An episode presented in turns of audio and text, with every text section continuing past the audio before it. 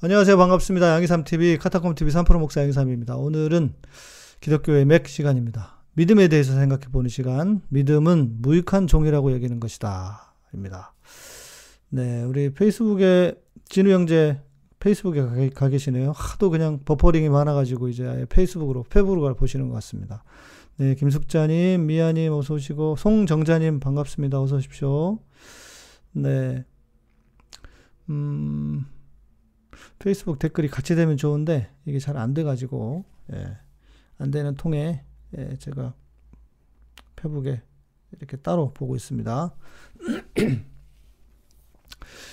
네, 어, 오늘은 또 이렇게 별로 기분 좋은 소식은 아니었어요. 요즘 뭐 워낙 그 지금 어, 코로나 바이러스 신종 코로나 바이러스 때문에 그렇고 이제 뭐 호주에서는 뭐 약이 이제 그 대응할 수 있는 약이 여기 나오 뭐 이제 나온다는 이야기도 있고 또 홍콩도 마찬가지고 그래서 뭐 좀 빨리 좀 잘 잡히기를 바랍니다. 그리고 어제 뭐 제가 잠깐 말씀을 드렸지만 제가 어제 방송하기 전에 댓글을 하나 봤는데 그 댓글에 무슨 뭐그 그, 그 우한에 뭐 정부에서 어그 뭐죠 그 저기 저기로 그 바이러스나 이런 걸로 공격하는 뭐 그런 뭐 있었는데 그게 뭐 유출이 됐다 이랬다고 하는데 그거는 어 생각해 보니까 좀 말이 안 돼요. 왜냐하면 치사율이 너무 낮아요. 예. 치사율이 뭐 한 지금 코로나 바이러스가 3%인가밖에 안 된다고 하니까요. 예. 어, 그 치사율이 좀 낮아서 예. 음, 치사율이 뭐 6, 70%는 돼야 이게 뭐 그러겠죠. 그 바이러스를 일부러 퍼뜨렸다고 할 테고 그럴 텐데 치사율도 너무 낮고 그건 좀 아닌 것 같고요. 제주 오는데 마스크가 다 팔려서 살 수가 없으셨다. 네, 그러게 말입니다. 우리나라도 제주 마스크가 품귀 현상인가 봅니다. 음. 아, 코비 브라이언트 죽은 것 때문에 농구 경기가 연기되었다고 합니까? 네, 우리 매니저님은 스포츠나 스포츠에 워낙 관심이 많으신 것 같아요.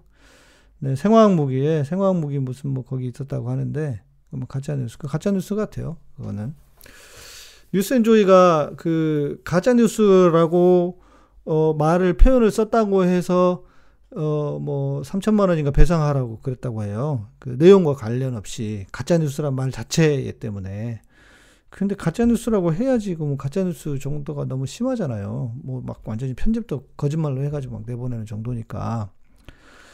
그리고 오늘 조국 그 장관님은 전 장관님은 서울대 교수 직위 해제가 되셨다고 합니다. 그래서 뭐 세 달까지는 50% 받다가 뭐 그 이후로는 30%밖에 월급을 받을 수가 없다. 그러니까 이제 뭐 그렇게 공격을 하는 거겠죠. 그리고 서울대에서는 굳이 뭐랄까 그 뒷감당하고 싶지 않고 또 들어보니까 그렇더라고요.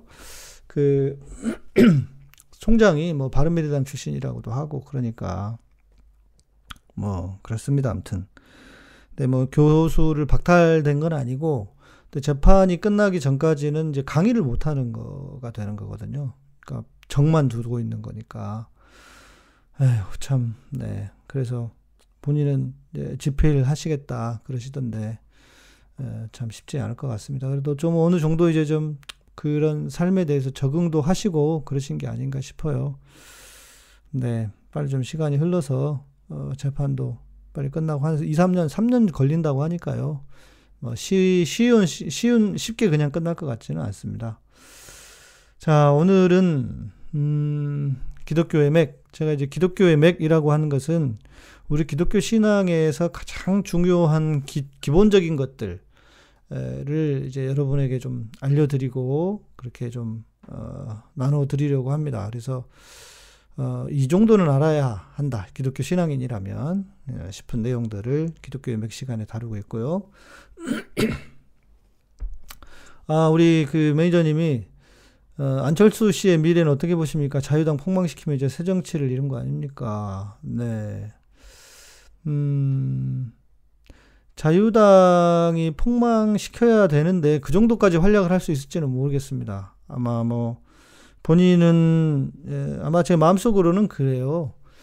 어, 보수의 주자가 되고 싶어 하는 것 같긴 합니다. 아, 그 제가 생각해 볼 때는 왜냐면 그거밖에 답이 없거든요. 왜냐면 뭐 황교안 해가지고 안 될 것 같고 보수에 뚜렷한 인물 없고 뭐 홍준표 해봤자 뭐 당연히 안 될 테고 호불호가 워낙 강하니까 그래서 자기가 이제 보수의 어떤 주자가 되고 싶어 하는데 제가 볼 때는 그렇게 색깔을 확 바꾸면 음, 뭐, 물론 뭐, 지금까지도 그래 노선을 가져왔, 그렇게 해왔지만, 나름. 그게 성공하기가 쉽지 않을 거다. 그리고 그 안철수의 기반이 어찌 보면 전라도 쪽이었잖아요. 광주와 전라도 쪽이었는데, 진짜 가만히 있지 않을 것 같고. 물론 이미, 이미 뭐, 이미 뭐, 광주나, 광주의 민심은 떠났는데, 어, 제가 볼 때는 오히려 이런 거죠.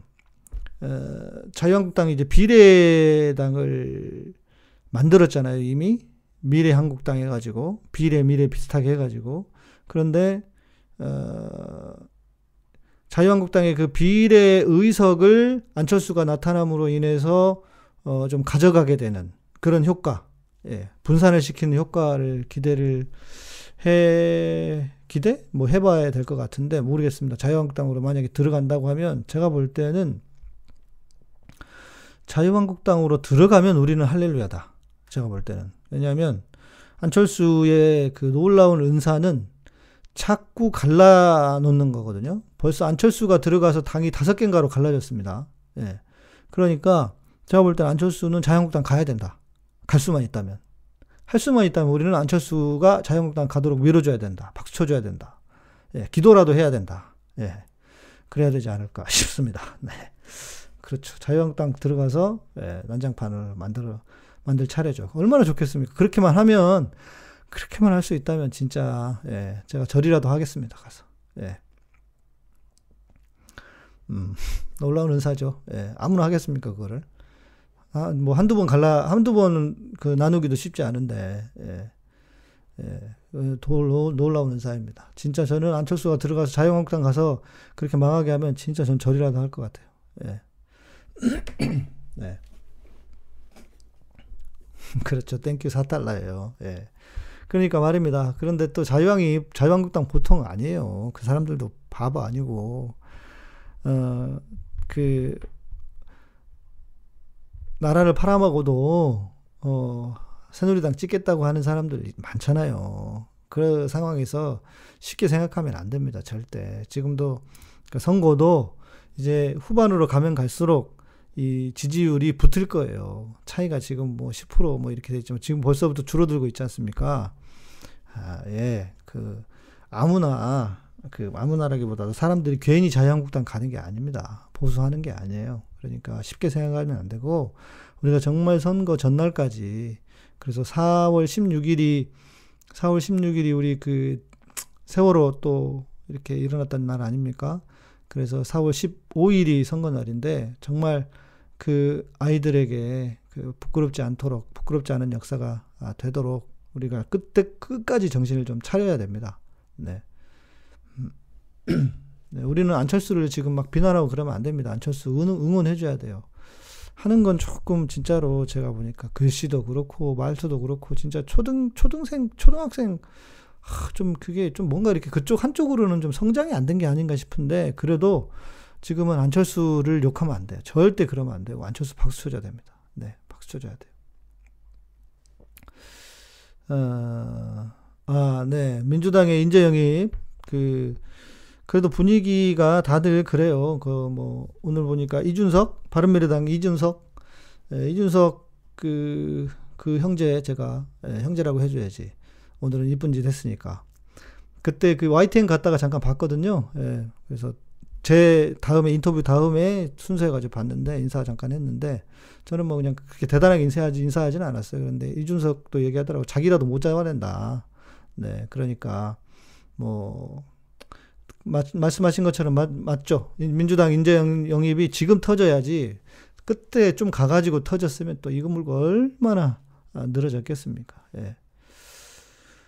네. 그래서 어, 아무튼 우리가 끝까지 예, 끝까지 정신을 놓고 있으면 안 된다. 네, 끝까지 그래야 된다 싶습니다. 네. 네, 지창수님 어서 오시고요. 네, 끝까지 정신줄 놓으면 안 됩니다. 진짜. 그리고 민주당도 아마 잘 알고 있을 겁니다. 그리고 다행인 건 제가 볼 때는 지금 가장 큰 민주당의 강점은 뭐냐면 이해찬 대표가 다음에 출마를 하지 않는다는 겁니다. 제가 볼 땐 그게 가장 큰 지금 민주당의 강, 민주당의 강점이어서 정말 말 그대로 시스템을 만들어 놓을 수 있는 절호의 기회라는 거죠. 본인이 예를 들어서 다음 정치를 하면 정치 세력을 만들고 그러다 보면 아무래도 사심이 들어가고 그럴 텐데 지금 뭐 이해찬 대표 같은 경우에는 어, 사심이 없잖아요. 사심이 전혀 사심이 없을 거기 때문에 반면 자유한국당은 제가 볼 땐 거기 쉽지 않습니다. 이제 갈수록 시간이 갈수록 좀 우리가 우리가 그런 차원에서는 또 어느 정도 유리할 수는 이, 있는 상황이긴 해요. 그런데 여튼 끝까지 정신을 어, 놓으면 안 된다. 예. 뭐 그런 얘기 하잖아요. 정치하고 골프는 고개 머리 쳐들면 안 된다고. 그러니까 머리 쳐드는다는 게 뭐냐면 이제 골프에서 헤드업이라고 그러거든요. 머리를 이렇게 들면 먼저 들면 볼이 이제 다른 데로 가는데 예, 그것처럼 교만해지면 안 된다라고 하는 건데요. 예. 온양TV님 어서 오십시오. 반갑습니다. 이낙연 총리, 네. 이낙연 총리가 뭐, 저도 참 좋아하는 분인데, 근데 이제 이낙, 이낙연 총리님이 좀 그렇다네요. 좀 되게 깐깐하대요. 진짜 깐깐하대요. 선생님처럼 이렇게 막 이렇게 장관들도 막 혼내고 그런데요. 그러니까 그게 조금 장점이면서 약점일 수 있을 것 같아요. 너무 이렇게 잘하셔가지고. 그래서, 왜냐면 이제 리더가 되려면 뭐 좀 보이는 것도 안 보고 참고 넘어가고 그래야 되거든요. 저도 교회에서 목회하면 하, 사람들 안 보입니까? 다 보이죠. 근데 보일 때마다 족족 그거 가지고 좁히면 사람들 다 도망갑니다. 네. 그러지 않겠습니까? 근데 뭐 좀 그 그 좀 그러지 나지시겠죠. 뭐 이제 대통령이 되시고 그렇게 하시려면 좀 바뀌시지 않을까 싶긴 합니다. 네. 그렇다고 합니다. 이거 뭐 저는 어, 그 주변에 계신 분한테 들은 이야기입니다. 네. 나쁘다는 게 아닙니다. 네. 자, 오늘은 믿음에 대한 이야기를 좀 해보려고 합니다. 믿음에, 믿음에 대한 이야기. 어, 또 우리 전사님도 하나 쓰셨네. 솔직히 민주당에 청년 인재가 없는 게 내부 소식으로는 좀 능력 있는 사람들은 먹고 살려고 다 나가고 나가 살거 없는 청년들이 당직자를 버티고 있다고 하더라고요. 그래서 인재 영입에서 청년들 젊은 사람 뽑으려 하는 것. 아, 네. 그럴 수 있습니다. 네. 무슨 말씀인지. 왜냐면 제가 이게 왜 그냥 확 오냐면 제가 공군대 군목으로 있었잖아요. 음, 뭐, 뭐 냉정한 현실이니까 좀 이야기를 해보면 군목들은 이제 좀 지금은 바뀌었습니다. 군목들은 그 지금은 교단이 10개 교단이 신학교에서 출신들이 대학 1학년 때 시험을 봐서 이 들어갑니다. 신대원을 졸업하고 나면 대학 4학년 신대원 졸업하고 나면 근데 어 이제 큰 교단들 있잖아요. 합동이라든지 통합이라든지 뭐 감리교라든지 이런 데에는 어 군대 안에서 군목으로 생활을 하는 것이 쉬운 일이 아니에요. 왜냐하면 군 목사거든요. 그러다 보니까 군대가 우선이에요. 신앙이나 종교가 우선이 아니고 그러다 보니까 좀 이렇게 늘 갈등이 생길 수도 있어요. 그래서 우리 그 목사들 사이에서는 군목들 사이에서는 또 이런 얘기도 있습니다. 소령 이상 구원 없다. 예. 군인이 되었다는 거죠. 목사라기보다는 이제 소령이 되면 영관급 장교 정도 되면 저는 다행히 소령 되기 전에 대, 대위에서 대위에서 전역을 해가지고 저는 구원 받을 것 같은데 그런 여기가 이제 우리 목사들 사이에 있는 거예요. 설이 있어요.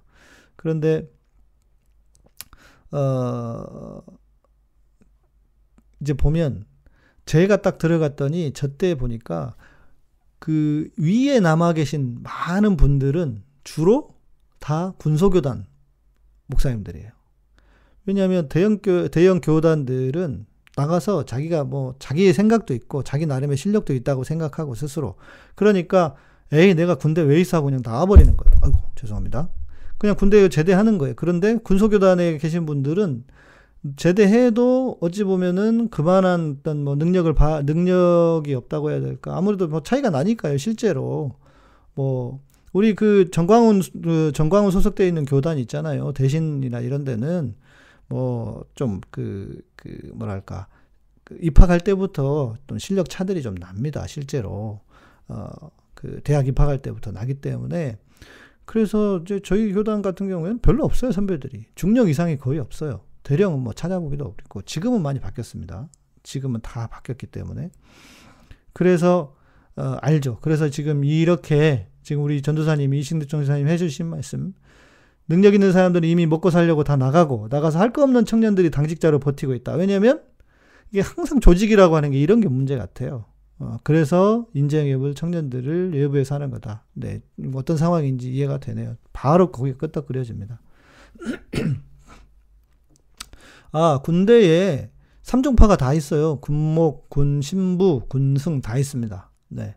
군목 제도가 미국에서부터 배워가지고 다 있습니다. 네. 신기해요. 예, 이승만 때 만들었어요. 그래서 이승만 뭐 잘했다고 박수 많이 치잖아요. 예. 이승만이 거의 하나님인 사람들 있잖아요. 예. 뭐 잘하기도 했지만 뭐, 뭐 나쁜 건 아니라고 생각을 합니다. 또 실제로 군 전쟁에서 전 사기의 문제는 어떤 신앙과 종교하고 다 관련이 있기 때문에 자 이제 오늘 이야기 해보겠습니다. 믿음은 무익한 종이라고 여기는 것이다. 음 제가 제가 가장 중요하게 생각하는 신앙에서 또 제가 목사로 살면서 가장 중요하게 생각하는 것 중에 하나입니다. 네. 네, 지금 원불교도 있습니다. 저 제대할 때쯤에, 제대하기 몇 년 전쯤에 원불교 들어와 가지고, 네, 훈련소에 원불교, 원불교 그, 이제, 원불교 종교 성직자가 있었습니다. 지금 뭐 얼마나 늘어난지는 모르겠네요. 제대한 지 제가 10년이 됐기 때문에 이제 10년이 좀 넘었나요? 네. 많이 바뀌었겠죠. 또 한편으로 생각해 보면은 이게 안 돼서 이게 안 돼서 지금 기독교가 거의 개판 5분 전이 됐다. 이제 5분 전도 아니야. 거의 개판이 됐어요. 이미 개판을 지나 버렸어. 예. 걔한테 미안하지만. 어, 그래서 이 좀 오늘 제가 이제 성경 본문을 보여드리면서 말씀을 드리고 싶은데, 어, 이게 성경 본문을 보시면은, 음, 조금 이제 아주 뭐랄까, 특이한, 특이한 내용들이 연결이 됩니다. 제가 설교를 할 때도, 저 이것도 이 본문으로 설교를 한두 번 하기도 했는데, 제가 좀 읽어 드릴게요. 17장 5절에서 10절. 어, 달려라 띠용님 이런데 여호와 증인들은 왜 그런데요? 이렇게 하시면은 어, 여호와 증인들이 왜 그런지를 본인은 알고 계시는데 에, 왜 그런지를 우리는 모르잖아요. 그러니까 왜 그러는 거 내용을 적어 주셔야 예, 내용을 적어 주셔야 알 수 있을 것 같습니다. 자, 사도들이 주께 여짜오되 우리에게 믿음을 더하소서 하니 주께서 이르시되 너희에게 겨자씨 하나일 만한 믿음이 있었더라면 이 뽕나무더러 뿌리가 뽑혀 바다에 심기어라 하였을 것이요 그것이 너희에게 순종하였으리라. 자, 일단 여기까지만 봅시다. 사도들이 사도는 누굽니까? 예수님의 제자들이죠. 예수님의 제자들이 예수님께 우리에게 믿음을 더해 주십시오 했더니 주님이 뭐라고 얘기하시냐면 너희가 진짜 믿음이 있다면 겨자씨만한 믿음이 있다면 겨자씨는 그렇게 크지 않아요. 조그만 겨자씨입니다. 우리가 알고 있는 것처럼 진짜 작은 겨자씨는 아니고요. 그거는 담배씨래요. 담배씨. 아니고 조금 더 큽니다. 어, 겨자씨 겨자씨만한 믿음이 있었더라면 이 뽕나무더러 뿌리가 뽑혀 바다에 심겨라. 그러니까 바다로 옮겨져서 심겨진다는 거죠. 믿음으로. 여기까지는 오케이. 자, 근데 뽕나무는 어떤 뽕나무냐면 우리나라처럼 이 뽕나무를 생각하시면 안 되고요. 어, 어, 돌 감람나무라고 해서 아, 한번 찾아드려야겠다. 보여드리는 게 좋을 것 같습니다. 돌 감람나무라고 해서 이 뽕나무는 어, 이제 예를 들면 그 좀 다르잖아요. 이게 당연히 그 이스라엘의 배경이 있을 거 아닙니까? 그래서 좀 다른데, 음, 여리고 삭개오 나무로 이렇게 잡볼까요 좀만 기다려 주세요. 음, 네네네. 좋네요. 이렇게 하시면 될 것 같아요. 아이고. 네, 이제 보여드릴게요.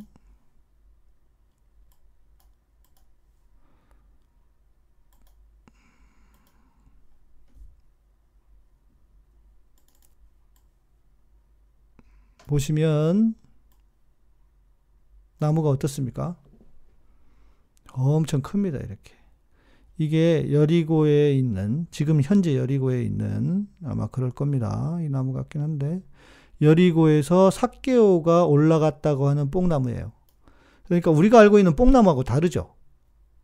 나무가 엄청 크죠. 이거를 돌감람나무라고 합니다. 예. 그러니까 우리가 알고 있는 뽕나무가 아니에요. 그러니까 이렇게 큰 나무를 말하는 거예요. 예수님이 말씀하신 것은 뽕나무가 옮겨라라고 하는 것은 큰 나무. 이게 2000년 된 나무래요. 그러니까 실제로 아마 이 나무를 나무에 그, 그, 삭개오가 올라가지 않았을까? 2000년이 됐다고 하니까, 아, 이렇게 큰 나무라는 거, 예, 보여드리려고 찾아서 드렸고요. 예, 엄청 큰 나무입니다. 그러니까 우리가 알고 있는 뽕나무, 우리나라 뽕나무하고는 달라요. 그러니까 뽕나무 하면 작은 뽕나무도 있잖아요. 어디 열리는. 그런 나무가 아니고 큰 나무예요. 그러니까 예수님께서 여기서 뽕나무라고, 어, 뽕나무라고 비유를 하신 것은 뭐냐면 큰 나무를 상징하는 겁니다. 네. 아마 그럴 거예요. 음. 아, 송정자님은 우리 이스라엘 다녀오셨군요. 네. 저도 이스라엘 한 번 다녀왔습니다. 한 번. 네. 제가 한 번은 이제 제가 이스라엘 다녀오고 난 다음에 한 20분 정도 모, 모, 뭐, 그, 모아가지고 제가 이스라엘을 한번 같이 가려고 그리고, 어, 거기 이제 제 친구가 있어가지고 이스라엘에 살고 있거든요. 음, 친구 목사가 있어가지고 그 친구가 좀 도, 도와주면 우리가 가이드 하면서 좀 다녀오려고 잡았었는데, 아, 이게 20명 하려다가 20명이 안 돼, 17명까지 모여가지고 하다 못했어요. 예. 아, 안타깝습니다. 그러니까 가보면 이렇게 다른 게 너무너무 많습니다. 그래서 이스라엘은 한번 여러분 꼭 가셔야 돼요. 근데 저도 그때 갈 때도 한 4년 됐습니다. 벌써 제가 다녀온 지가. 그런데 어, 진짜 더 일찍 갈 걸 하는 아쉬움이 많이 들더라고요. 예. 지금이라도 여러분 가시고 나중에 여러분들 그 좀 돈좀 좀 모으셔가지고 제가 여행 좋아하잖아요. 그래서 이스라엘을 한번 같이 가셔도 좋을 것 같아요. 이스라엘 가면 진짜 좋습니다. 가서 성경이 아 우리 그 있잖아요. 그 백합 그 뭐죠? 음 드레핀 백합화를 보라. 백합화가 우리가 알고 있는 하얀 꽃이잖아요. 아니에요. 아네모네라고 다른 꽃이고요. 그런 게 너무너무 많습니다. 그래서 가서 보셔야 현장에서 성, 보셔야 성경을 더 잘 이해할 수 있어요. 그래서 여러분 나중에 제가 이스라엘 가실 분하고 어, 모으면 여러분들 함께 가시면 좋겠습니다. 그렇죠. 한 300만 원, 300만 원 넘게 들죠. 예, 300만 원 넘게 들죠. 300, 300, 300 정도 들 겁니다. 400은 이제 본인이 가서 다 쓰시는 거고, 20, 그러니까 20명이 가는 거는 거기 가서 현지에서 버스로 움직이는 7박 8일인가? 예, 그래서 한, 그게 한 300만 원 밑으로, 300만 원 밑으로 될 겁니다, 아마. 예. 그렇게 해서 할 수 있는 거고, 예. 그렇게 했고, 네, 송정자님, 네, 다시 가보고 싶으시다고. 네, 이제 이게 여기 뭐가 중요하냐면, 이런 그 역사적인 현장은요, 누구랑 가느냐가 중요해요. 엄청 중요합니다. 가서, 어, 이, 소위 말하는 가이드 있잖아요. 가이드가 가면, 가서, 엉뚱한 얘기 해버리면, 사람이 가서 모르잖아요, 나는. 그러니까, 어, 그런가 보다 하고. 그런데, 이 어떤 사람이 안내를 하느냐에 따라서 이게 여행의 질이 완전히 달라져요. 7박 8일인가 그럴 겁니다. 제가 그때 그, 그 친구랑 만들어 놓은 게 있거든요. 7박 8일 정도인가 있을 거예요. 근데, 그래도, 근데 20명은 돼야 돼요. 이게. 20명은 돼야 현지에서 움직여, 움직이는 거, 움직일 수 있다고. 한 300만 원 좀 안 되는 걸로. 그 전체 내셔야, 내야 될 비용은. 개인 비용 빼고. 그때 그랬던 것 같은데 요즘은 또 모르겠습니다. 스리랑카가 왜 나와, 갑자기 성환 형제. 예. 예. 우리 청취자분들 함께 모아서 가면 좋지 않을까요? 가서 어, 저녁에는 대화도 하고 저녁에는 많이 할 게 없거든요. 근데 낮에는 이렇게 쭉 다니고 이스라엘은 음, 이스라엘은 진짜 꼭 가보셔야 돼요. 예. 저도 저도 기회만 되면 한 번 더 가보고 싶은데 네, 진짜 꼭 가보고 싶, 꼭 가시면 좋습니다. 그러니까 7박 8일 동안인가 7박 9일인가 웬만한 그 성경에 나오는 코스들을 다 이렇게 한 바퀴 돌 수 있게 네. 그리고 이렇게 숙소도 되게 중요하거든요. 위치 왔다 갔다 하면 안 돼요. 에루살렘이 비싸니까 막 여리고에서 자고 막 이러는데 예. 10, 14박 15일에 터키 그리스 포함해서 350 정도? 예, 그러면 200, 270인가 이렇게 잡았던 것 같은데. 네. 터키, 그리스. 그리스는 못 가봤어요. 전 터키는 가봤는데. 그리스는 좀 가보도록 하겠습니다. 예, 그래서 우리 그 여행 그 반장 여행 이런 거 반장 하나 딱 세우면 좋은데 그래서 음, 그냥 갑자기 하려면 안 되잖아요. 그래서 돈을 모아야 돼요. 한 달에 얼마씩 조금씩 조금씩 모아서 언제 가자 해서 이렇게 딱 개, 개처럼 해서 그렇게 가야지. 그러니까 돈을 그 사람, 그분한테 내라는 건 아니고 본인이 가실 분 하면 모아가지고 이렇게 계속 공부도 좀 하고, 예. 그 방 같은 거 만들어 가지고 계속 정보 공유하고 방을 만들고 가서 공부를 한참 하고 가서 현장에서 아 여기구나 그게 이거였구나라고 하셔야 이게 진짜 자기께 되지 안 그러면 음, 안 그러면 이게 안 돼요. 아, 김동문, 김동문 선교사님. 그러셨군요. 김동문 선교사님 제 신대원 동기입니다. 네. 네. 저는 몰랐어요. 난 몰랐는데, 이분이 외대 아랍어학과 나오신 분이거든요. 그런데 저는 신대원 동기인지 몰라서 나중에 졸업하고 한참 최근에 몇 년 전에 볼거 알았네. 네. 그렇습니다. 아무튼. 네, 이런 얘기 하면 저 제가 해드릴 말이 많아요. 예, 네, 저도. 저는 뭐 완전히 전문가는 아니고, 가서 현지에서 아마 한 분을 모시고, 이렇게 우리 제 친구, 어, 친구한테 좀 부탁하든지 해서 그렇게 해야 될 것 같습니다. 네. 네. 자, 그래서 그 다음 이제 보세요. 그 다음, 그 다음 구절이 중요합니다. 자, 7절 보시면 너희 중 누구에게 밭을 갈거나 양을 치거나 하는 종이 있어 밭에서 돌아오면 그대로 곧 와 앉아서 먹으라 말할 자가 있느냐 도리어 그대로 내 먹을 것을 준비하고 띠를 띠고 내가 먹고 마시는 동안에 수종 들고 너는 그 후에 먹고 마시라 하지 않겠느냐. 명한 대로 하였다고 종에게 감사하겠느냐. 이와 같이 너희도 명령 받은 것을 다 행한 후에 이르기를 우리는 무익한 종이라 우리가 해야 할 것, 하여야 할 일을 한 것뿐이라 할지니라. 자, 여기 보십시오. 제자들이 지금 예수님의 제자들이 사도들은 예수님의 제자들을 말하고 예수님 제자들이 우리에게 믿음을 더해 주십시오 했더니 주님이 하신 것은 그래 믿음은 뽕나무를 이렇게 움직이는 거야. 뽕나무를 옮기는 거야. 라고 하면서 그 다음에 뭐라고 얘기를 하냐면 잘 들어. 너희들은 있잖아. 그냥 무익한 종이야. 무익한 종이라고 고백할 수 있어야 돼.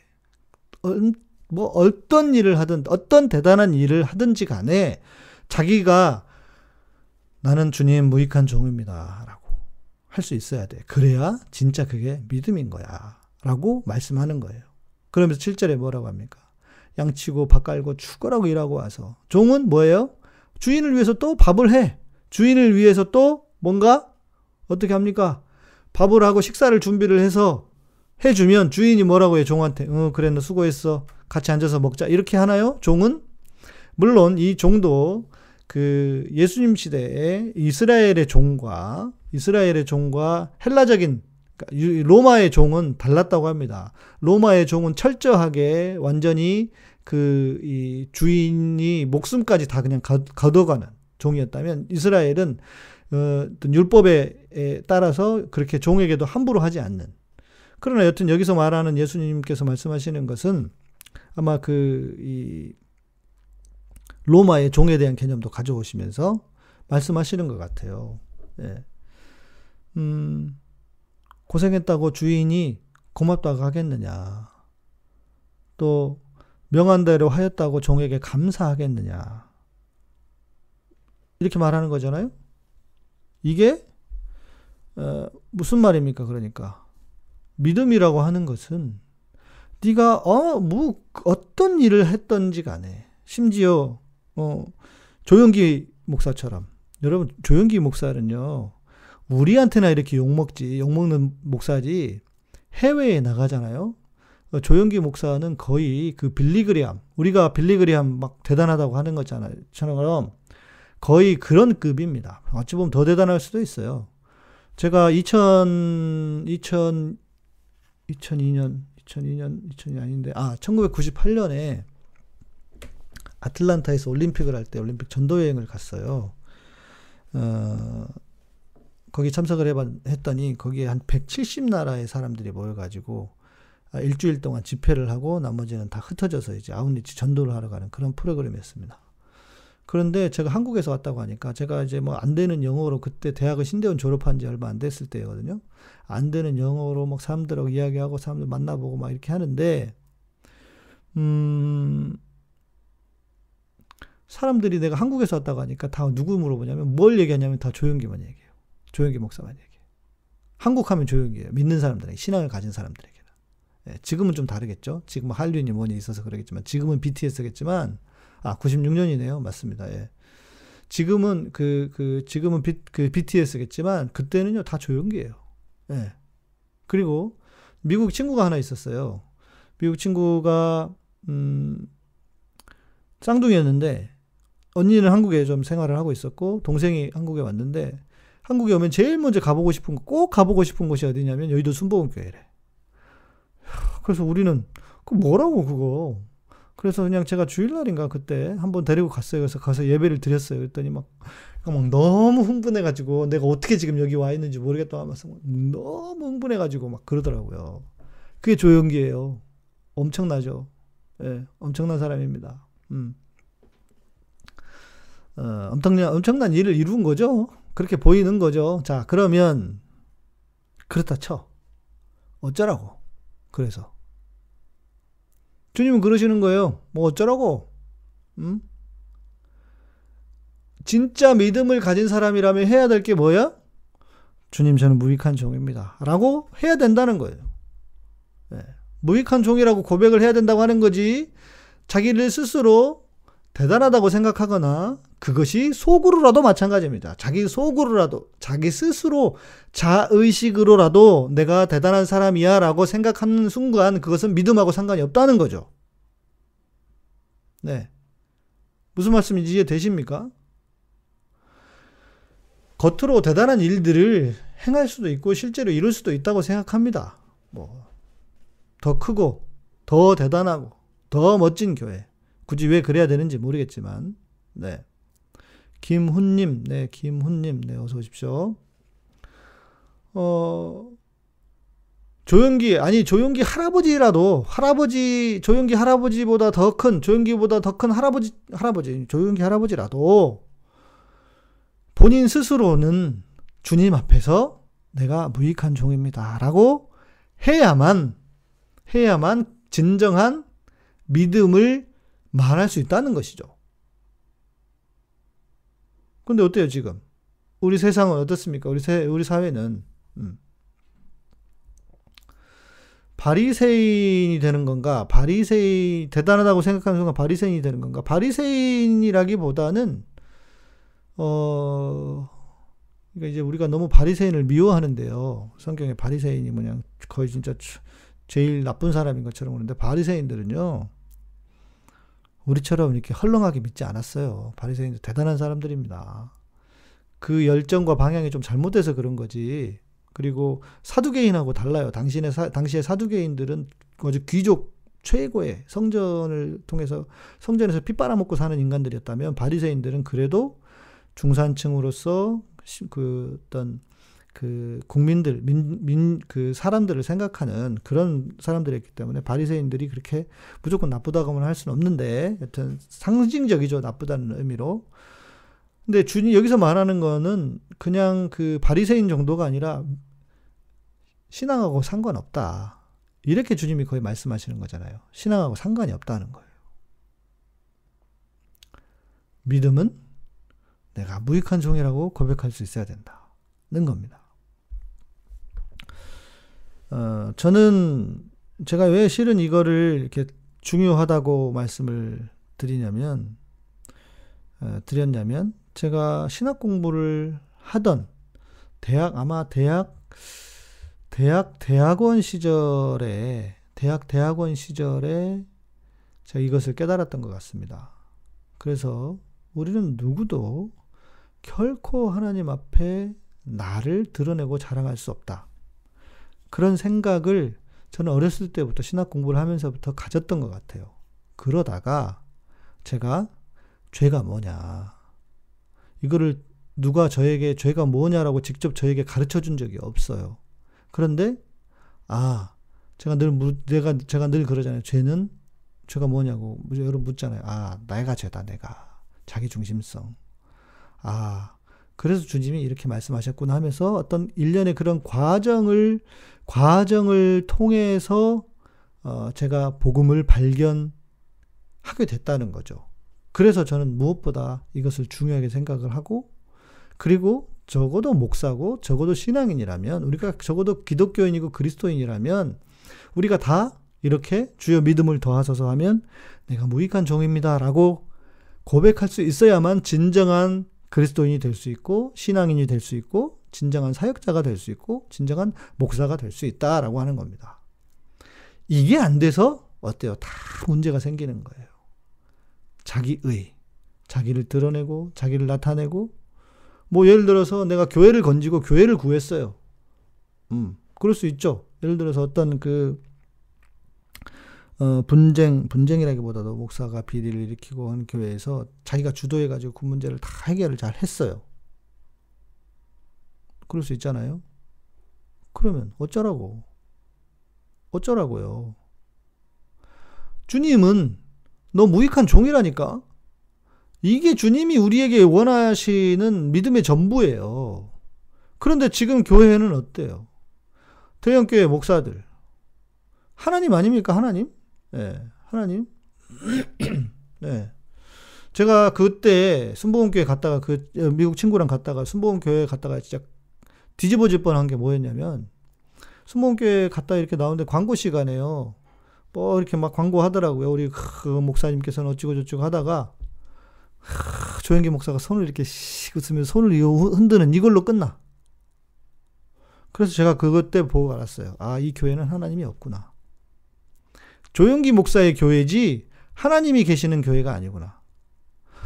정말 교회에 하나님이 주인이시라면 여러분 사람은 가려져야 돼요. 사람은 낮아져야 돼요. 사람이 높아져서는 안 되는 거예요. 그런데 세상에 하나님이 있어야 할 자리에 사람이 드러나서 손을 씩 흔들고 끝내는 마지막에 이게 무슨 교회냐고요.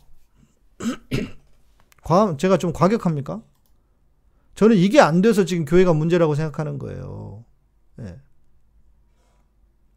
이게 너무 이 기본조차도 교회에서 지켜지지 않으니, 지켜지지 않아서 교회들이 다 이런 문제가 생기는 거예요. 목사가 사역을 했어요. 뭐 어쩌라고. 뭐, 교회를 뭐 대단하게 세워서 뭐 내가 개척을 해서 뭐 몇만 명 모이게 하면 어떻습니까? 그러면 내가 아들에게 줘도 됩니까? 다 자기 거라고 생각하니까 그런 거 아니에요. 자기가 속으로 진짜 내가 주님 무익한 종입니다 했으면 이런 일이 벌어지겠냐고요. 세습이니 뭐니 이런 얘기가 나오겠냐고요. 이런 기본이 안 돼 있으니까 이런 기초가 전혀 안 돼 있으니까 세습을 하네 뭐를 하네 이, 교회를 왜 세습합니까? 지 거라고 생각하니까 세습하는 거 아니에요. 안 그래요? 네. 흥분하지 말아야지. 죄인 중에 개수님, 네, 안녕하세요. 너무 늦게 왔습니다. 네, 괜찮습니다. 그래서 개수신가 보네. 농담이고요. 자, 김숙자님, 대형교회 목사들도 기도하며 다 자신은 무익한 종이라고 기도하겠죠. 행동은 일치하지 않아서 그렇지. 그리고 교인들이 너무 떠받드는 게 문제죠. 목사를 떠받드는 건 그를 죽음의 길로 내모는 거죠. 그렇습니다. 제가 이따 말씀을 드릴게요. 음, 효서자매, 나쁜 사람, 나쁜인 사람, 그렇다고 하죠. 예. 설교 시간에 광고예요, 김우님. 아, 우리 아까 그 순복음교회 다니신다고, 순복음 지교회 다니신다는 분. 광화문으로 모이라고. 이 제정신이냐고요, 이게 지금 교회가. 예? 참. 교회가 말이에요. 예. 한국교회 가장 큰 문제는 교회는 하나님을 높이고 예수님을, 예수님의 가르침을 따라 살아야 되는데 조용기, 김사만, 오정현 같은 짐승들이 높아지고 가르침대로 사는 게 문제임. 네. 맞아요. 자, 어, 제가 이제 그 멘토처럼 모시는 박사님 계신다 그랬잖아요. 치과 원장님이신데 그런 말씀을 하시더라고요. 제가 왜 그분을 멘토처럼 모시느냐? 멘토라고 할 수는 없어요. 왜냐하면 멘토는 주님이 되셔야죠. 주님이 되셔야죠. 그런데 그래서 멘토처럼 눈에 보이는 멘토처럼 모시는 분이신데 요즘은 뭐 저도 잘 연락을 못 드리고 많이 뵙진 못하는데 그 말씀을 하시는 거예요. 음, 하나님의 영광을 본 사람은 어, 자기를 절대로 자랑할 수가 없다. 하나님의 영광을 본 사람은 하나님 자기를 높일 수가 없다. 하나님 앞에서 어떻게 감히 그런 짓을 하냐고. 어, 그래서 제가 어, 그분하고 많이 이렇게 가까워요. 어, 것 같아요. 그러니까 그게 맞아져서 내 속에 있는 깊은 마음과 그분의 그 마음이 제가 뭐 군에 제대하기 전에 코스타에 가서 강의를 좀 몇 번 한 적이 있어요. 어떻게 연결이 좀 우연히 잘 돼가지고 그러면서 나름 대형교회 목사들을 많이 만났습니다. 예, 뭐 누구라고 하면 뭐 다 아실 만한 분들인데 그런데 제가 이상하게요. 그분들에게 이상하게라기보다도 어, 그분들에게 뭔가 이렇게 마음이 끌리지 않아요. 당시에도 뭐 제가 뭐 있었습니까? 뭐 아무것도 없는데 그뭐 공군 군목으로 군목밖에 아니었고 뭐좀 있으면 제대할 사람이었고 뭐 제가 가진 게 있고 뭐가 있습니까? 뭐 그런데도 대형 교회 목사라도 그 기본, 이 기본, 무익한 종입니다라고 하는 이 기본이 되어 있지 않은 사람들은 제가 마음이 잘 안 가더라고요. 끌리질 않았어요. 그래서 진짜 대형교회 목사들 많이 만났거든요. 그랬는데 제가 그분들하고 가까이 지내질 않았습니다. 제가 뭐 좀 가서 뭐 좀 또 저쩌고 하면은 또 그분들이 음 젊은 놈이 훌륭하네 이렇게 했을 거 아니에요. 그러면서 뭔가 잘 이끌어 주려고도 하고 그랬을 텐데 제가 그러질 않았어요. 왜? 다른 게 아니고 이게 마음속에 걸렸기 때문에 그분들의 마음 마음 마음 안에 아, 내가 무익한 종입니다, 주님. 이런 마음이 있었으면 내가 정말 나와 같은 마음이구나, 같은 분이구나 하면서 내가 가서 친근하게 지내고 또 그분이 무슨 대형교회 목사에서가 아니라 그 좀 이분에겐 진짜 배울 게 있겠구나 해서 그렇게 했을 텐데 그런 사람이 거의 없더라고요. 그래서 대형교회 목사를 제가 많이 만났어요. 그런데 친하게 지내고 싶지가 않더라고요. 그래서 제가 제가 왕따 시켰어요, 제가. 예. 제가 왕따 시켰어요. 어, 이게 중요합니다. 아주 기본이고 기초입니다. 강소영님, 무익한 종이라면 성도들을 말하는 줄 알았어요. 당연히 목사는 잘하리라고 여기고요. 그러셨어요? 속았네. 예. 예. 그걸 양 목사님 말씀 듣고 깨달으셨구나. 그래 깨달았다고요? 예. 아니에요. 목사도 당연히 이게 해당이 돼야 하는 거죠. 목사가 다 목사라고 잘하겠습니까? 아니에요. 어, 마구니? 마구니? 마가 끼었다? 어, 네. 그렇죠. 맞습니다. 예. 마가 끼었다. 그런 뜻인가요? 교회는 교육자와 상관없이 신앙을 키울 수 있는 거지요. 낑깡님. 어, 저는 그럴 수 있다고 봅니다. 그러니까, 그런데 이제 안타까운 건 여간에서는 그 목사의 수준을 뛰어넘기가 어렵죠. 그게 어려, 그게 안타까운 일이죠. 왜냐하면, 어, 내가 적극적으로 신앙에 대해서 하나님에 대해서 막 공부를 하지 않잖아요. 그러다 보니까 주로 목사의 설교를 듣다 보니까 아, 그걸 뛰어넘기가 어려운 거죠. 예. 죄인 중에 계시면 그렇다면 이 시대에 목사님 인정하는 목사님 딱 세 명만 알려주세요. 저 빼고. 음, 여러분이 잘 아시는 분으로 아니면은 알려지지 않은 분으로. 아시는 분, 알려지는 분으로 해야겠죠. 예. 음, 제가 제가 어 장소님 감사합니다. 네 오랜만에 보는 슈퍼챗이다. 네 요즘은 너무 뜨문뜨문 하셔가지고 아무튼 뭐 감사합니다. 음 제가 지금 만나는 지금 만나는 어, 유일한 대형교회 목사님 한 분이 계시는데 에, 그 목사님이 에, 이제 세 명까지는 모르겠고요. 그 목사님이 에, 송태근 목사님입니다. 삼일교회 송태근 목사님. 송태근 목사님 제가 이렇게 몇 번 뵀는데 아, 이분은 정말 순수하세요. 그러니까 너무 심하다 싶을 정도로 순수하세요. 잘 몰라. 심지어 세상 물정을 잘 모르시고 정치적인 감각이나 이런 게 너무 없으세요. 그래서 아마 하나님이 그 친구 목사님들이 그런 얘기를 하신대요. 그래서 하나님이 그렇게 순수해서 하나님이 이렇게 쓰시는 것 같다고. 물론 대형교회가 뭐 대단하다는 건 아니지만 그러니까 여러분이 잘 아시는 목사님 중에 저희가 어, 만나면서 참 어, 이분 참 그래도 훌륭하시다 하셨던 분은 송태근 목사님입니다. 예. 다른 분들은 음, 잘 모르겠어요. 왜냐하면 어, 그런 얘기 있잖아요. 내가 아직 그 자리에 있지 않아서 그렇지. 진짜 내가 진짜인지를 보려면 그 자리에 올라가 봐야 돼요. 그 자리에 올라갔는데도 똑같이 행동할 수 있다면 그건 훌륭한 거겠죠.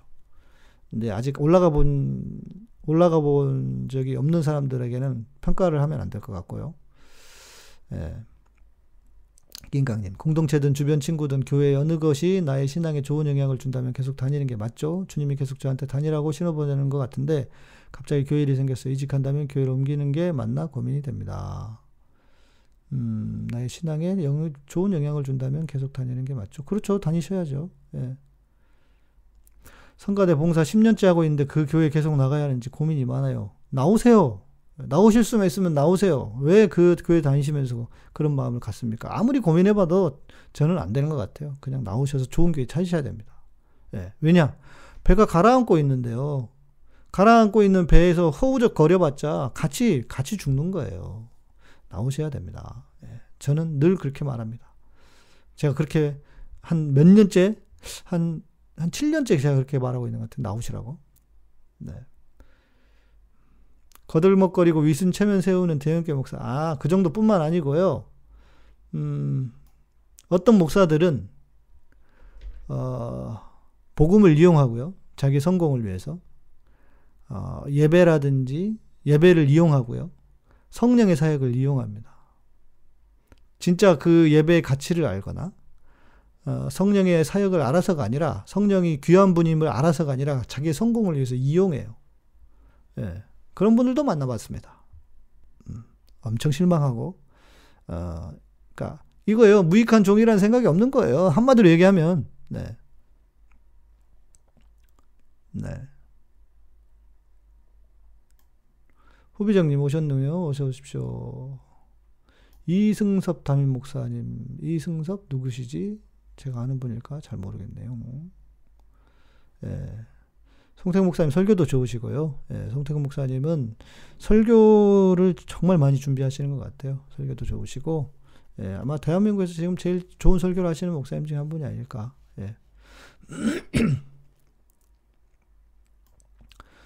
어, 낑깡님. 그런데요, 너무 목사님도 좋은 인성을 가져도 안 좋을까요? 왜냐하면 사람들이 하나님의 말씀을 중심으로 안 보고 그 사람을 보게 되니까. 에이.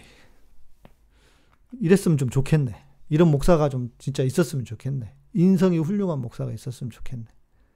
사람을 보게 된다? 아니, 괜찮아요. 사람을 어느 정도는 보게 되죠. 완전히 하나님만 볼 수 없잖아요. 네. 네. 저도 대형교회 목사 만나본 적 있는데 아주 영적으로 교만하더라고요. 한둘입니까, 이런 사람들이. 네. 김길, 김길 목사님, 이분 그 코스타 강사. 저는 제가 갈, 다닐 때 못 본 거, 뭐, 다닐 때는 못 뵀는데, 이분이 저긴가? 뭐 이분도 목포 출신이라고 그런 것 같던데. 음. 네. 좋은 교회에서 너무 편하게 신앙생활 것도 안 좋은 것 같다. 낑깡님, 뇌피셜이 맞네요. 예. 주의 종이라 함부로 판단하면 안 되지만, 음, 아닌 건 아니죠. 예. 주의 종은요, 그 표현 자체가 문제가 있어요. 주의 종은 목사를 가리키는 게 아니에요.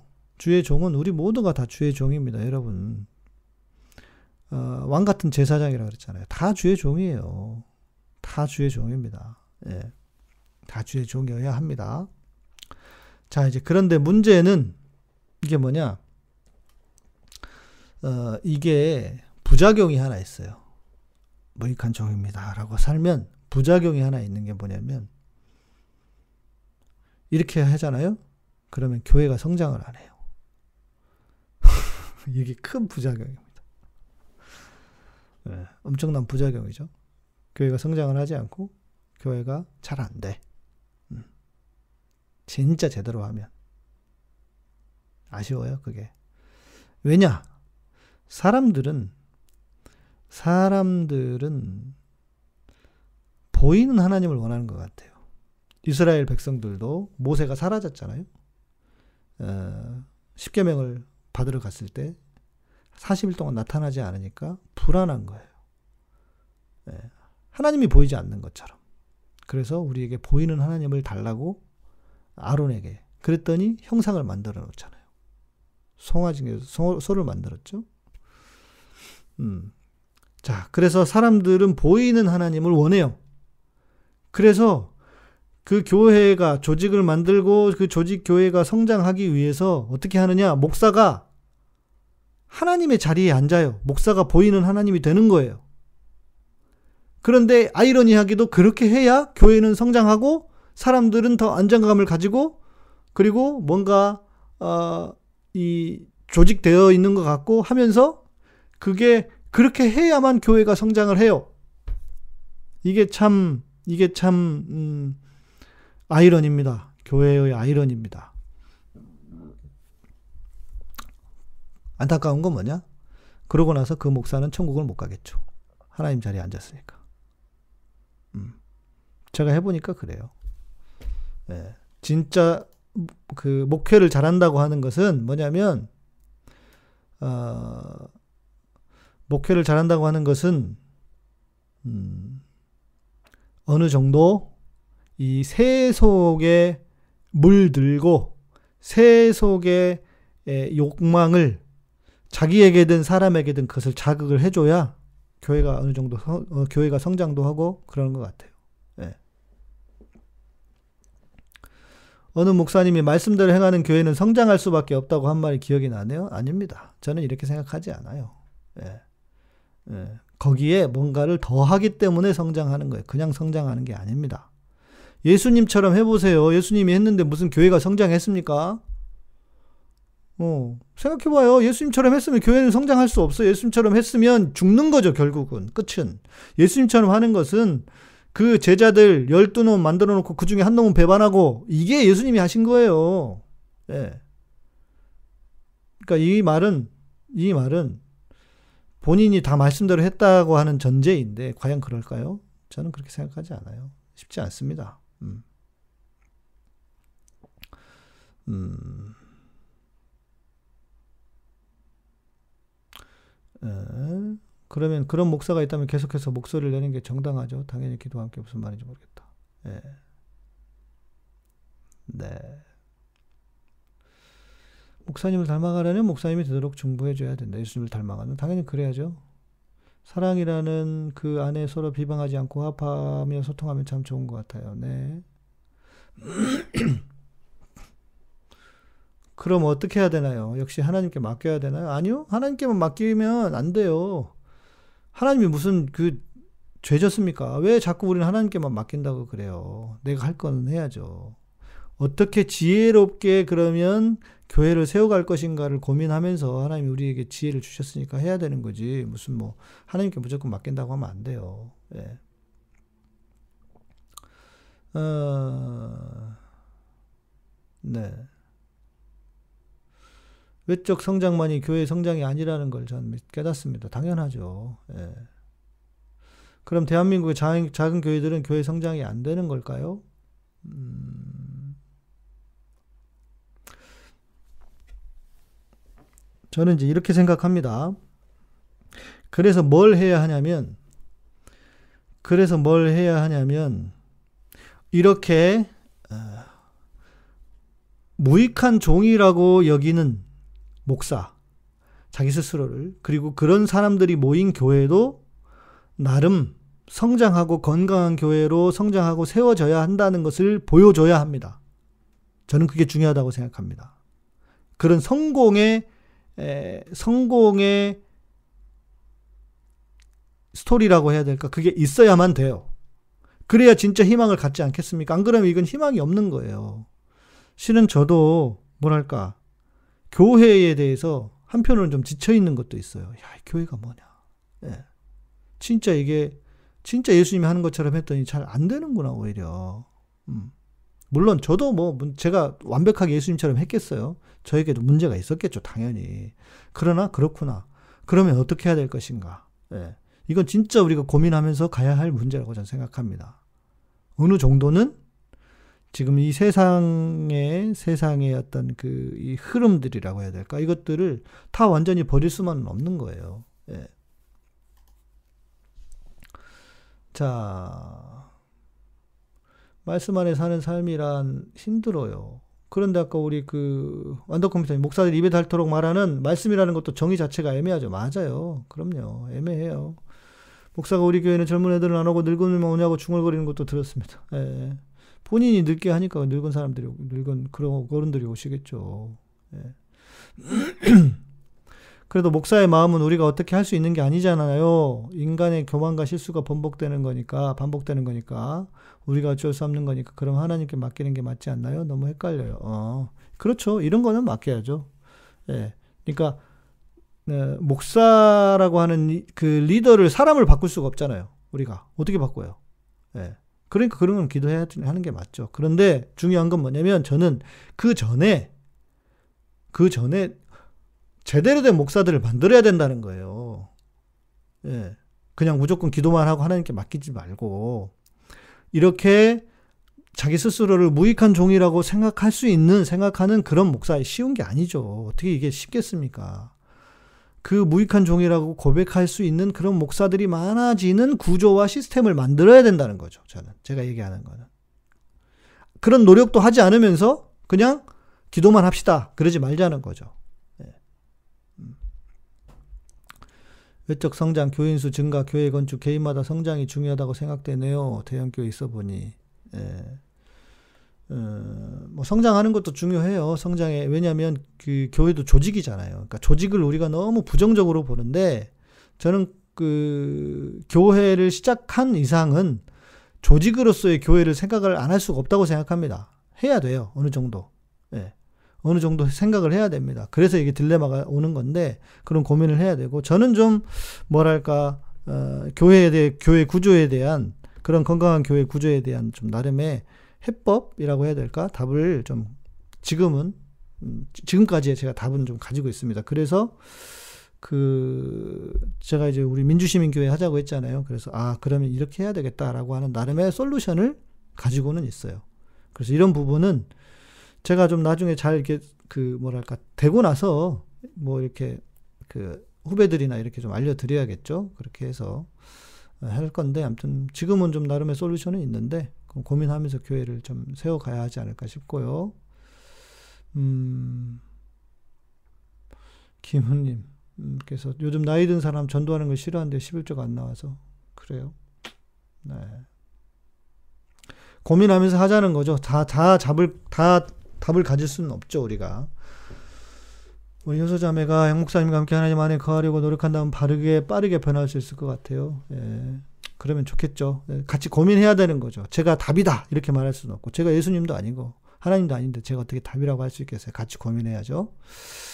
같이 고민하고 노력해야 되는 거죠. 교회의 성장이라는 깊은 의미가 사실은 세상 사람들의 평가가 가장 정확하다고 개인적으로 생각합니다. 그럴 수도 있겠네요. 예. 세상 사람들은 귀한 교회, 성숙한 교회를 정말 알아보고 귀하게 대해줍니다. 음, 네, 그렇네요. 맞습니다. 무익한 종이 죄인이라고 고백한다는 뜻인가요? 아니요. 그게 아니라, 단순히 죄인이라는 게 아니라, 음, 가치를, 어, 오직 주님께만 두어야 된다는 의미죠. 나는 무익하고, 그러니까 세례 요한처럼 쉽게 말하면 나는 어, 쇠하고 주님은 흥하여야 하리라 하는 것처럼 어, 우리가 그런 생각을 그런 무익하다라고 하는 심지어 무익하다고 하는 그 생각까지 해야 된다는 거죠. 예. 근데 이것이 교회라서 임금님께는 당나귀라는 것을 말하는 장이라는 것은 이해하는데 여기 계신 분들은 보시는 목사님들은 다들 안 좋은 점만 보시, 보이는 분인가 봐요. 군인가신가요? 함께 하거나 보시던 목사님 중에 장점이나 배울 점도 좀 나눠주시면 감사할 것 같은데. 있겠죠. 그리고 이럴 수 있습니다. 음, 여러분들이 지금 뭐 저를 보고 막 대단하다, 뭐 훌륭하다, 뭐 이렇게 하실 수 있어요. 그런데 사람은요, 가까이 경, 가까이 지내보잖아요? 다 똑같습니다. 뭐 이제 제가 이상한 짓은 안 하려고 하겠죠. 뭐 좀 이렇게 그 뒤통수를 치거나 또 뭐 내지는 무슨 뭐 그런 짓은 안 하려고 노력을 하죠. 저도. 그러나 사람은요 다 자기 마음에 드는 사람이 없어요. 여러분 자식들 다 마음에 듭니까? 아니잖아요. 여러분들 그 자기 말고 다른 사람이 누가 다 마음에 들어요? 그런 사람들은 없어요. 자기 자식도 마음에 안 드는 것처럼 가까이 지내다 보면은 다 다 뭔가 실망하고 그래요. 그러나 제가 드리는 말씀은 뭐냐면 목사로서 적어도 지켜야 할 선, 그것들은 좀 끌어올리자는 거죠. 우리가, 우리 어떤 교회가 더 나아지려면. 그래서 적어도 목사로서 이런 짓을 하면 안 되는 것들 있잖아요. 우리가 나름의 어떤 그 상식에 속하는 것들 있지 않겠습니까? 그러면서 더 어, 더 중요하다, 더 그 감사한 일이라면, 아, 저분은 참 그래도 가까이 있어도 어떤 부분은 뭐 실망스러울 수 있지만 어떤 부분은 참 존경할 만한 분이야. 라고 하는 것이 있는 목사였으면 좋겠다라는 거예요. 예. 사람은 다 실망합니다. 그게 제일 어려워요. 예. 여러분 나중에 진짜 우리가 교회가 되고 이렇게 해서 뭐 민주시민 교회 이렇게 해서 여러분들 오시잖아요. 나중에 저한테도 실망하실 거예요. 저는 알고 있어요. 그게 사람입니다. 예. 그러니까 대단하다고 생각하지 마요. 그런 의미에서 우리가 주님을 바라봐야 된다. 그건 오케이. 저 동의합니다. 예. 어, 음, 네. 예, 예, 예. 그렇게 이야기하시는 양 목사님이 솔직하고 맞는 얘기입니다. 맞아요. 뭐, 안 그래요. 멀리 있으니까 대단해 보이는 거죠. 가까이 있으면요, 다 똑같은 거예요. 그냥 조금 차이. 우리가 50보, 100보 아니겠습니까? 이상한 인간들이 있습니다. 진짜 꼭 그, 뭐, 어? 이명박이 같은 인간들이 있긴 해요. 그런데 그런 사람들 빼고, 아무, 그, 저기는 다 비슷해요. 네. 그러니까 그렇게 따지면 누구든 다 흠이 있고 하니까요. 우리 이동희 목사님, 예, 그 전주에, 예, 그 목사님 따님이 제가 중학교 때 우리 음악 선생님이셨어요. 나중에 알고 보니까 그러셨더라고요. 예. 음. 그런데 또 이런 분들은 이런 분들대로 또 뭐 예를 들어서 흠을 잡자고 하면 또 흠이 있을 겁니다. 그러니까 그런 거 말고 제가 막 얘기하는 거는 그 이상한 목사들 있잖아요. 진짜 질 낮은 목사들 있잖아요. 질 낮은 목사들. 그런 것들, 그런 목사들은 빼고 정말 이런 기본은 해야 되지 않겠어요, 우리가? 주여 믿음을 더하소서 하면서 내가 무익한 종입니다라고 고백할 수 있는 그런 목사들. 그런 정도. 그리고 그런 목사님들을 발견하셨거든. 너무 실망스럽다. 어쩌다 나중에 안 하셨으면 좋겠어요. 성도들도 노력해야 될 부분이라고 저는 생각해요. 나중에 저에 대해서도 마찬가지예요. 여러분들도 기대하고 그러실 수 있어요. 제가 방송으로는 뭐 그러더니 나중에 뭐, 뭐그 목사님도 별거 없네. 당연히 별거 없죠. 그러나 별거 없다는 것을 우리 스스로가 인정을 해야 돼요. 서로. 예. 그래야 이게 교회가 되는 것이고 그것도 부족한 부분을 채워주는 거 아닙니까? 그게 진짜 주님이 원하시는 교회인 거죠. 예. 저는 그 정도까지 우리가 갔었으면 좋겠다 생각합니다. 아이고, 오늘도 11시가 넘었네요. 네. 어, 강소영님, 감사합니다. 민주시민교회. 네, 됐으면 좋겠어요. 저도. 그래서 정말 그 좋은 모델을 보였으면 좋겠고, 또 이 교회를, 그런 교회를 통해서 전국에 좋은 교회들을 하나씩 하나씩 세워가는 그랬으면 좋겠습니다. 네. 네, 네, 여러 가지 이유로 돌고 돌아 말씀을 다시 읽어보니 결국 사랑이더라고요. 아, 달려라님. 정말 좋은 말씀 해주셨는데, 맞습니다. 결국은 이겁니다. 예, 다른 거 없어요. 예, 어느 정도 우리가 서로 그, 이 선만 지켜지면, 그 다음은 서로 노력하고, 서로 사랑하고, 사랑하려고 하는 거예요. 예. 낑깡님, 저라도 목사 같은 자리에 가면 교만해질 것 같긴 하네요. 네, 그럴 수 있죠. 예. 그거라도 알면 다행인 거예요. 음. 네. 미아님, 목사님을 예수로 천사로 생각하지 않아요. 우리가 같은 성정을 가진 분으로 생각합니다. 그러면 좋겠다는 거예요. 예. 기도와 실천 깨시미님, 너무 좋은 목사님과 그 주변 목사님들이 예전에 뜻을 좋아 모아 좋은 교회를 세웠는데 시간이 지나니 서로 서로 각각은 좋은 분인데 서로 조금씩 실망하는 소리가 그 안에서 나오더라고요. 그래서 절대선을 바라지 않고 건강한 상태가 유지하는 초점 맞춰가야 합니다. 맞습니다. 저도 여기 동의합니다. 예, 저도 동의해요. 예. 마귀 이용당하는 목사를 지적하는 겁니다. 주님 뜻에 맞는 목사님 존경합니다. 네, 맞습니다. 저도 제가 드린 말씀이 그거고요. 언더 컴퓨터님 목사님과의 실망의 가장 큰 요인은 중에 하나가 목사와 소통, 성도와의 소통이 왜곡되거나 없을 때 심해진다고 생각합니다. 3%는 소통이 안 되는 97% 목사님들과 다르기를 기대합니다. 네. 아, 저는 이거는 자신 있어요. 네. 저는 이거는 자신 있어요. 왜냐면 제가 관계에 대한 것도 나름 연구를 많이 했거든요. 어, 공부를 해보고 그런데 말씀하신 것처럼 서로 이, 이 야기하지 않아서 생기는 문제니까요. 예. 이런 부분은 자신 있어요. 저는 다 진짜 말 그대로 계급장 띄고 얘기할 자신이 있습니다. 그 자, 자존감이 높은 사람들은 가능해요. 저는 그럴 자신은 있어요. 예. 이러면 된다고 생각해요. 그러나 서로 예의를 조, 지켜야죠. 목사에 대한 예의 그리고 성도에 대한 예의 서로 지켜야 되는 거죠. 네. 이동희 목사님, 네, 24시간 기도하라 선포연, 네. 이런 목사님들 많이 계셔야죠. 아무튼 감사합니다. 오늘도 어, 이렇게 하고 이제 네, 음악 아이고 음악 틀고 방송을 마치도록 하겠습니다.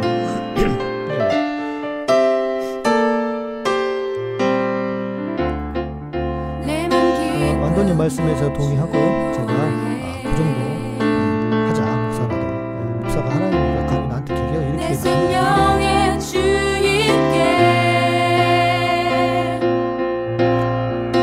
좋아요 누르시는 시간이 됩니다.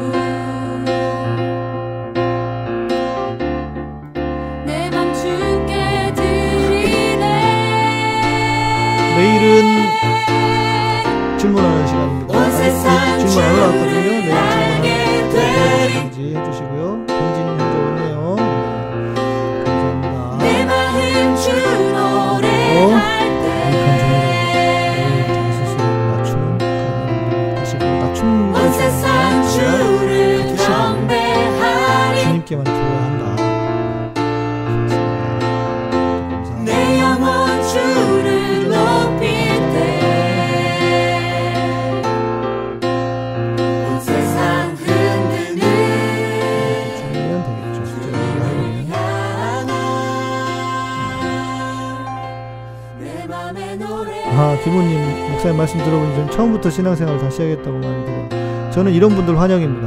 네, 이런 분들을 이런 분들을 잘 도울 수 있는 목사 중에 한 명입니다. 네, 저희 카타콤 음, 그 유튜브 방송뿐만 아니라 유튜브에는 별로 없을 거예요. 어, 이전에 그 팟캐스트에 팟빵에 가시면 저희 방송 다 어, 팟빵에 가면 있습니다. 들어보시면 신앙생활 다시 하는 데 도움이 되실 거예요.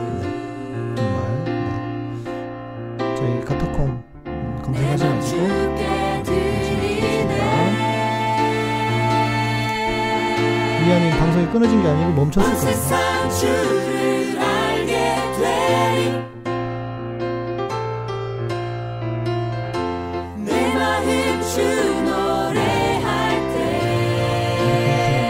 알았어, 좋다. 뭐가 좋다는 거지?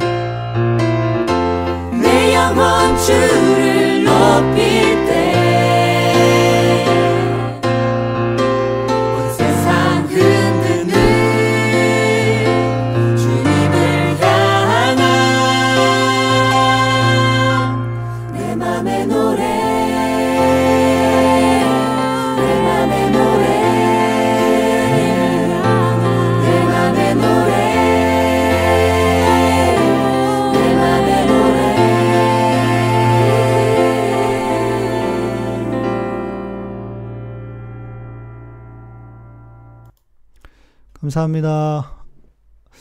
어, 오늘도 함께 해주셔서 감사드리고요. 카타콤은 여러분 개인 한 분 한 분의 후원으로 어, 어, 이루어지고 있습니다. 아, 감사드리고 아, 내일 밤에 또 뵙도록 하겠습니다. 평안한 밤 되십시오.